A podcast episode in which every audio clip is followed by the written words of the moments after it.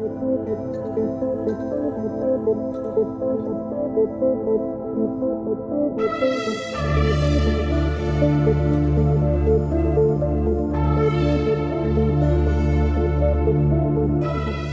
greetings and welcome back to the Hacked Off podcast.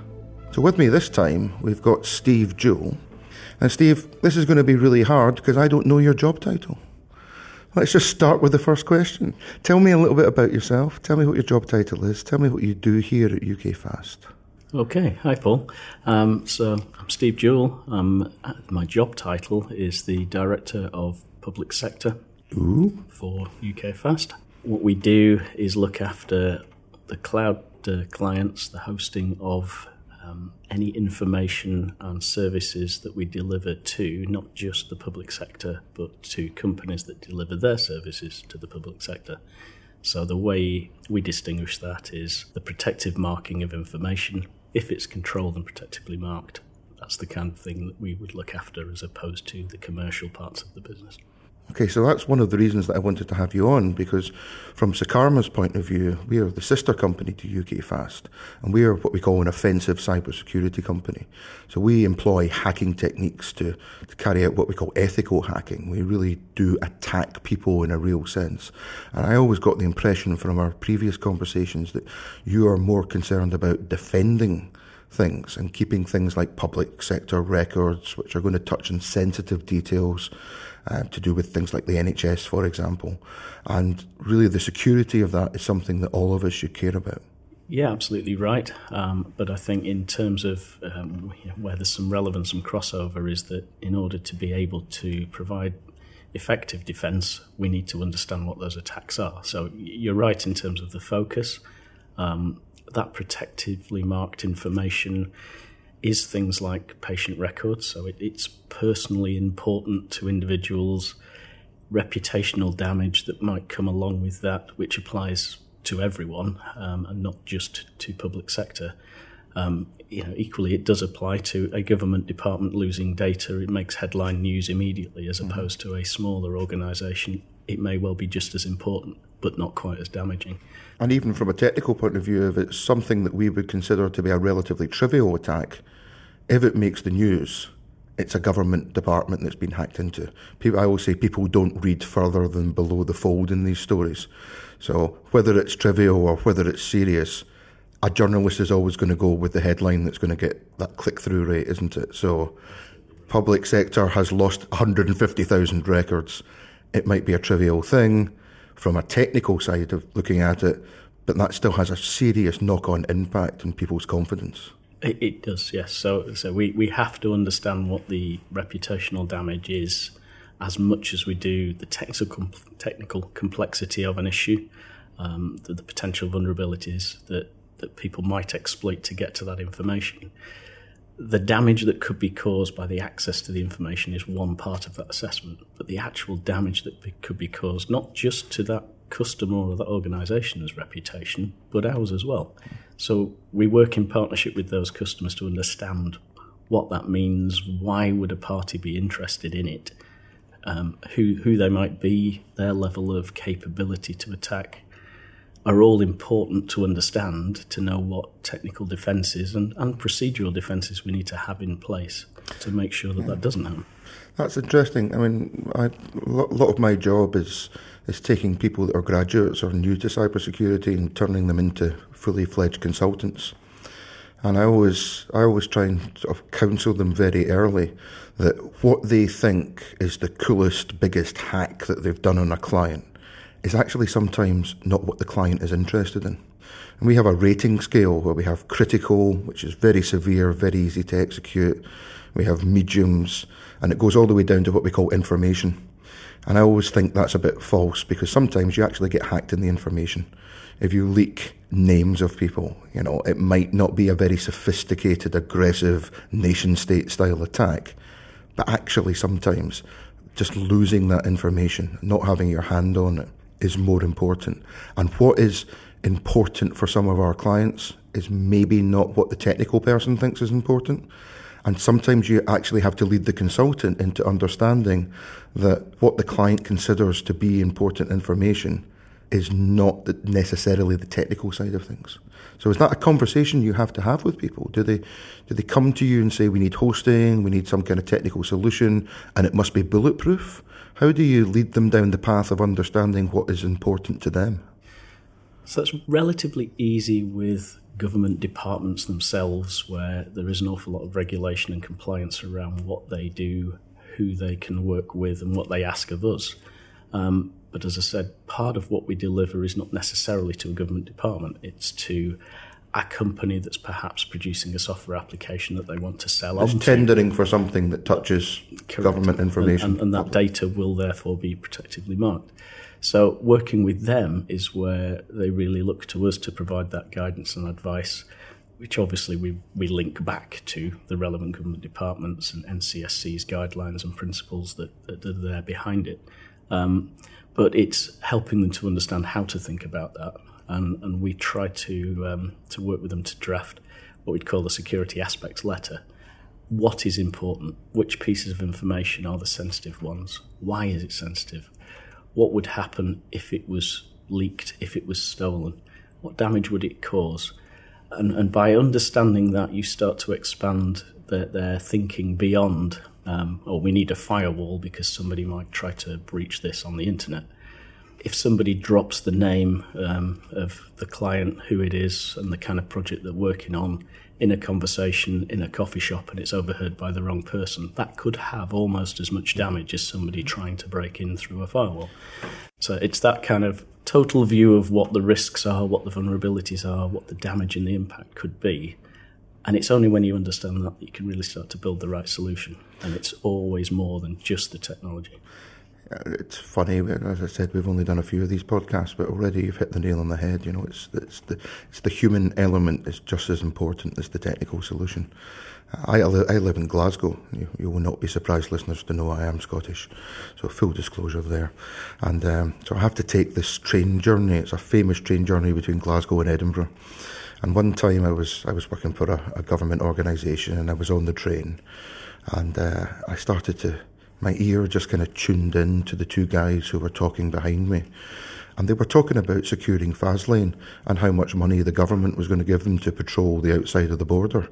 I thought, you of all people should be security aware, but you're sitting there on the train and you've just told me which bits of the our nuclear deterrent base are not going to be as well patrolled as others. I mean, how do we take individuals and make them become more security aware? Everybody wants to throw money at things. give me the best firewall. Give me the flashing box. Let's call it compliant. How do we lead clients into understanding that it's the it's the human element just as much as it is the technical solution?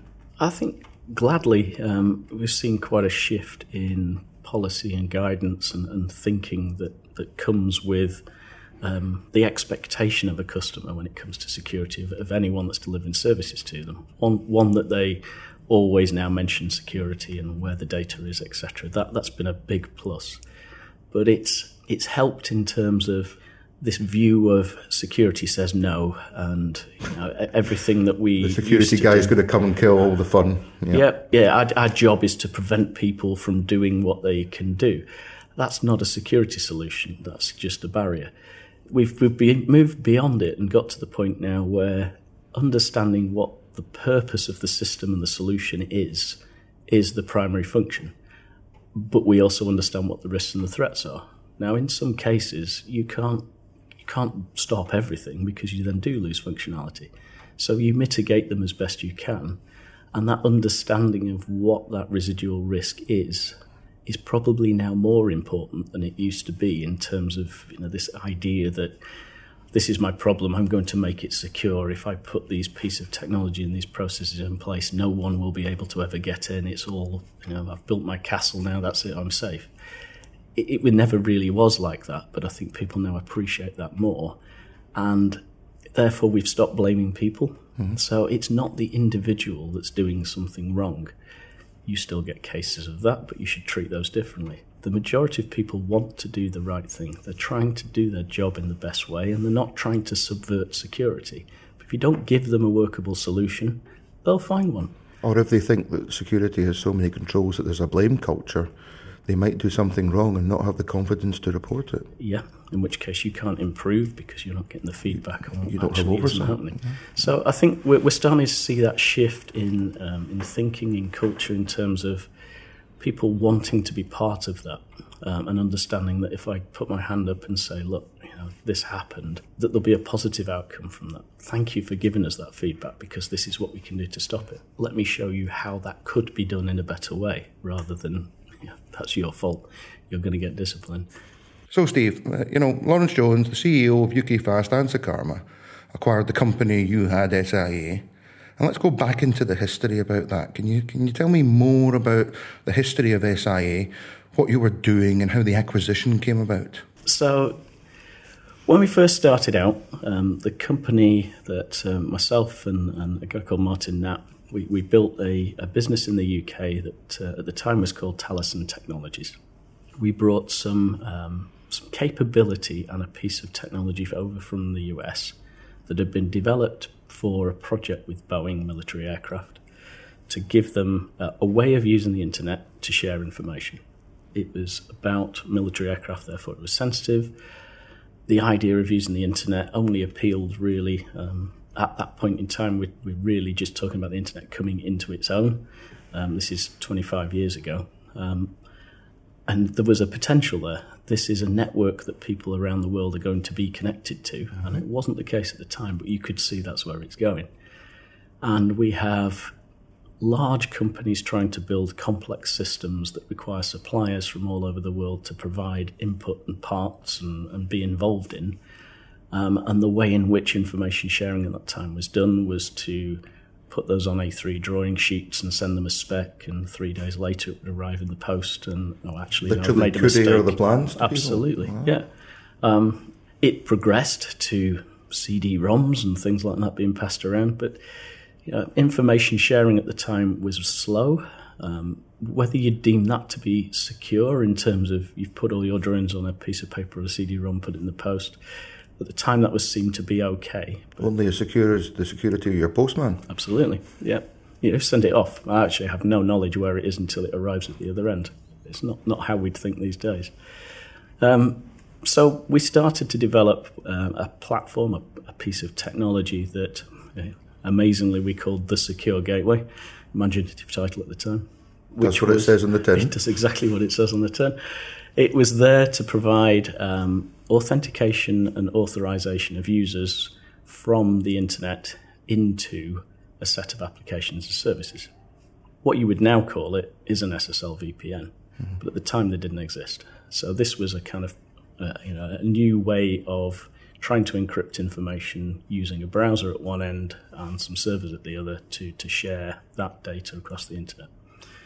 That piece of technology um, did take hold. It was approved by the US military to, to start to work on military aircraft designs um, with McDonnell Douglas, Boeing, and so on.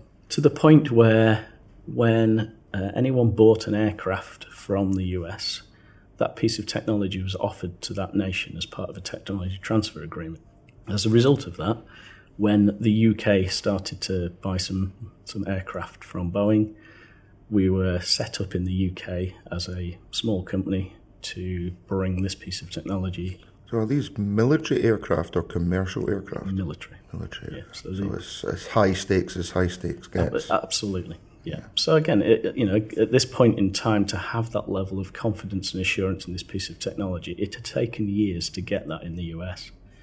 It was deployed to UK, Greece, Netherlands, Australia. As I say, where the platforms were being bought, this um, this technology was offered to them, and in each one of those countries, a small one-person company was set up to say, if this com- country wants to use this, this is how it works. Um, it lasted a little bit of time in a number of those countries, but in the UK it took hold pretty well. Um, and we partnered with um, what's now Ultra Electronics, PricewaterhouseCoopers, Oracle, and obviously we wanted some good names that we could put around what we were trying to do because it required far more than a piece of technology. It was how do we get people to understand what this could do for them you need the consultants, you needed the advice, you needed the technology powerhouse that, that we could bring together to start to get some traction. And with the UK MOD, we uh, we started on a project that at the time was called the Future Offensive Air System (FOAS), um, where they wanted to be a little bit more forward thinking. It was going to be a platform that required suppliers from all over the world to be involved in. The MOD have and had at the time um, a private network that they operated on, and no one outside of UK MOD can get in. Um, for all good reasons, we understand that. Um, however, all the suppliers they want to work with are not in that network.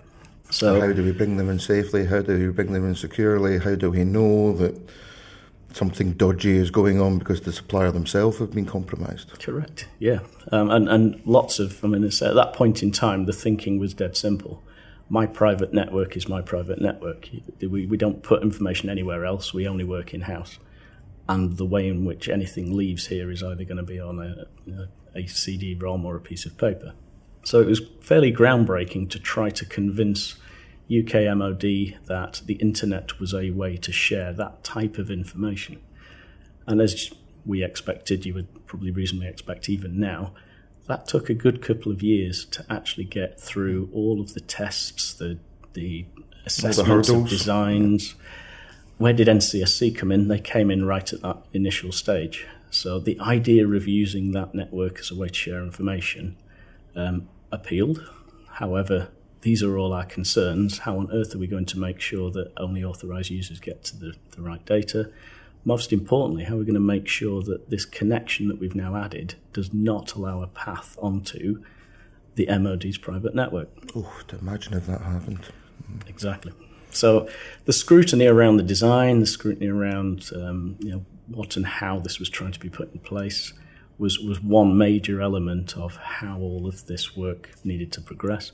This, I'm sorry to interrupt you. This sounds like a very natural progression. Then, so would I be right in just thinking, based on the technology that you developed and its natural applications, you guys ended up having such a high level of expertise and oversight of knowing how to secure public networks like the MOD and plane designs, warship designs, this kind of stuff, that it's a natural transition to when we move into the world where everybody wants to get their prescription based on a mobile phone app and that kind of stuff, it cascades down. Had you almost lucked out on developing that technology early and being in the right place at the right time? we know that now. Yes, um, obviously at the point at time that we were we were developing this, as a business, we were very much consultative. Um, we were looking to work with this project team to solve their business needs, not develop a cloud-based solution that you know we could use for other things. The the evolution that came from that was we ended up with a whole set of standards um, that again didn't exist. How do you share information isn't just a technology problem. Mm-hmm.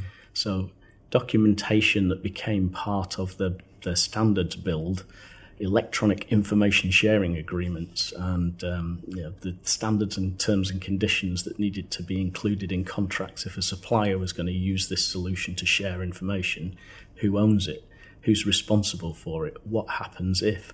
All of those things needed to be resolved before this was an operational solution. So by the time we'd finished building this one platform, we had something very unique in terms of an architecture, but also the processes and the understanding of what and how that needed to operate.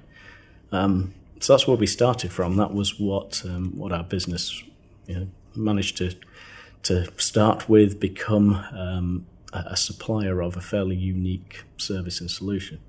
We obviously needed to move away from consultative based one project at a time approach if we ever wanted to kind of grow and scale. Um, so we started to look at how applicable that type of technology was outside of the, the military environment to find, unsurprisingly, that patient records in the NHS need to be looked after, um, and not every um, supplier or people that work in that type of community are. And you have a solution that's gone through the highest levels of assurances to begin with yeah, if it's good enough for that kind of data, then albeit everyone has their own um, requirements, their own governance, they've got their own accreditors and so on that want to assess it. But if you've achieved it once and you've got all those answers, then really you're just looking at what are the additional nuances that the particular groups have That's got. fair. If you can defend a jet design, I don't have a problem using your solution for my granny's prescription. it would be nice if it was seen That's to be simple. that way. Um, but you know, but to be fair, I think part of, part of the reason why lots of different departments and lots of different um, communities in public sector have a, have their own view of what that security needs to look like is we go back to that first part of our conversation around understanding what the actual threat is and what the impact of the release of that information would be. So don't, don't go on that just yet, because I'm, I'm going to ask you a, a, direct question about that.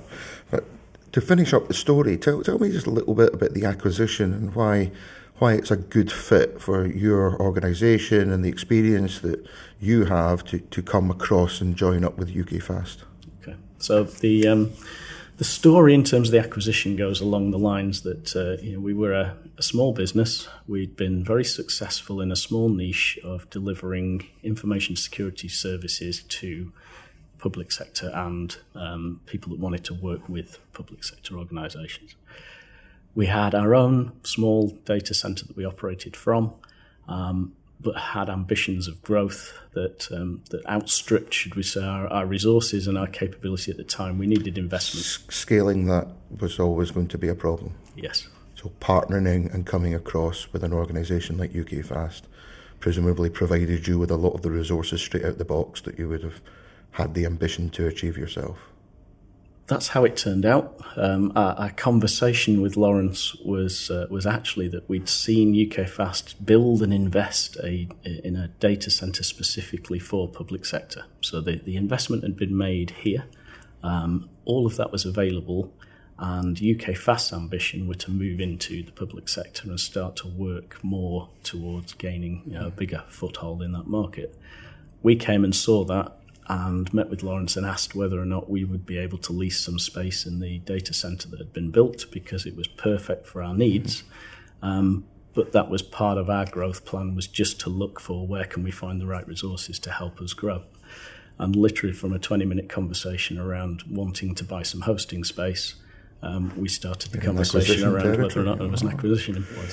It's very similar to the Pentest story. You know, if you go back and listen to the conversation Lawrence and I had, he was very frank about it. That you know, we need the capacity. Let's find a company where there's a natural fit. Let's bring them all together so that we're all working from the same hymn sheet, so to speak. Yeah, um, it was. I think there was two elements. One, one that um, you know, it fitted nicely from our needs and wants were that that availability of resource, that financial impact, the, the, the space and the things that we needed, also the marketing and the sales resource that we didn't have ourselves. If we wanted to grow, all those things were actually here waiting for us, ready to use. UK Fast had got all of that in place, but didn't have that. It didn't have that knowledge, 10, that background. 12 years of experience, yeah. and the public sector is a strange place to work sometimes. the way in which they operate, um, the rigors, the governance that goes around that, you kind of learn. There's no way you oh, can yeah, go yeah. and, and it's all soundness. There's no there's no box ticking exercise. You have to you have to be sussed out and be seen to be sound, and it's all very Sir Humphrey. Once they know who you are, then the doors start opening up. Correct, and and word of mouth is a big thing. You know, we built a very good reputation in a small part of the market, so it it was almost an obvious fit that the two things came together. But the piece that really sealed it was the culture. We care about what it is that we're delivering in terms of the service. It's not a technology platform. That is a part of how we provide a solution to a client. But we care about what the client's trying to do. We care about what service they get. What is that information being used for? And that's not just to understand how to protect it, but it is also to help to understand that we're giving them what they need in order for them to do the job that they bought that solution for in the first place that managed service element, that care, that kind of approach that to really wanting approach, to be yeah. customer focused. It was obvious in how we operated, but it was also obvious from the first day we walked through the doors here that that was how this business had been built. So the cultural fit, as well as the um, so the technology, the knowledge, the experience, and the desire the natural conclusion was secure information assurance as a business became the UK Fast public sector division. It's fascinating. I mean, you, you come for the tech, you stay for the customer service, and you stay because it's obvious that people care. You can't buy that. You can't make that up, can you? you can buy it. It's just proven, yes, it can be bought. Judicious with judicious use of funding, it can be bought. You just got to buy the right thing. Yeah, I mean, it's a really interesting story, Steve, whichever way you look at it. But one of the things that you've said is you've mentioned the NCSC, and I think that might be, well, it's not an acronym because it doesn't make a word, but it might be a set of an abbreviation that people aren't familiar with. My understanding is the NCSC is a relatively young organisation. It stands for National Cybersecurity Centre. The way I think of it is it's the public facing front of GCHQ. But I know that that's wrong, and you've spent a bit of time working with them. So, can you tell me a little bit more about the NCSC and their role? And hopefully, we'll reach out to some of those people and see if they'll come on a, a subsequent show. Okay, so we knew them as the Communications and Electronic Security Group, which, as you rightly say, is a, a part of GCHQ. So GCHQ, um, yeah, yes, they are the intelligence services that uh, that protect the country. Their their whole role in life is to uh, is to make this country safe from you know, foreign and domestic attack. Um, I think they are 100 years old this year. They are indeed. Um, and, and there's been quite a bit of celebration of that across uh, various social media. The, the CSG group themselves, um, you, know, you can't entirely say that that became NCSC, but the core of the National Cyber Security Centre was to take that capability that they had and, and broaden it. Um, it was very specific in, in what they did to operate prior to the NCSC forming, it was quite clear that you know, cyber awareness, cyber attack, it was all on the increase. We needed to be more aware. You know, it wasn't just government departments that should be protecting themselves. It wasn't just shadowy spy stuff, it was the entire country. Every day, every individual, every business has a threat. And the whole point of that organisation taking a change and, and, becoming what now is the National Cybersecurity Centre was to to provide that guidance to everyone rather than just keep that to the higher um, the higher areas of concern in in, uh, in, the country. So, what do they do? Um, you know, how do how have we been involved in them? They've provided guidance for quite some years. They've got some um, incredibly good people that, mm-hmm. that understand technically how things work. Very good at communicating it as well. They are, and, and they provide all the standards and the guidance. And again, the, the change that's, that's happened in the last few years is that it's now available for businesses and individuals to go and read and, and use to help themselves to become more aware of what the threat is. How do I protect myself against it? it's all there and available. It's well presented, it's well structured, and say available people to go and read. Whereas previously, if you kind of didn't work with them, then you probably didn't need to know it. In which case, it wasn't there. Or it would live off in some obscure technical vacuum, and it would never be relevant to the, the person in the street. Yeah, and and to be fair, I think you know. I've mentioned this kind of concept that we've moved away from, thankfully, that uh, you know security was was the barrier and the blocker to things being done. I think prior to NCSC's existence, it was kind of the view that people had of the prior organisations that their job there was to stop people from building solutions that they didn't deem safe enough. there's a there's a validity in what they were trying to do, but it's it's now quite clear that what they're trying to do is provide the assistance, the guidance, the help for people to do things in the right way, um, to help us build the best systems that we can build. So that guidance we use all the time. There are um, shared portals of information about what the threats are, how that's evolving, what we should be aware of, again, to help us to build the right ways to protect things. So we see them really as a, as a centre of excellence in terms of that knowledge and understanding of what the cybersecurity threat is and the best practices in terms of what we can do to, to prevent it and de risk it as much as we can. So let's definitely reach out to them and see if they'll come and give us a a longer conversation about their work because it's it's important to, to everybody. You know, um, it's something that I've noticed is they all seem to be singing again, singing from the same hymn sheet. To use my, reuse a metaphor twice, um, I've noticed that when they are interviewed on Radio Four and these these kind of people that they are really saying that we are all in it together as a country. Yes. You know, it's everyone's responsibility. It's not just the security and the IT department responsibility everybody has to take that step up and defend ourselves. So let's finish with a really hard question. You've said understand the threats. Who are the threats? There's probably a whole episode that we could do about who are the threats. But let me let me see what your answer is to the question that my dad asked me.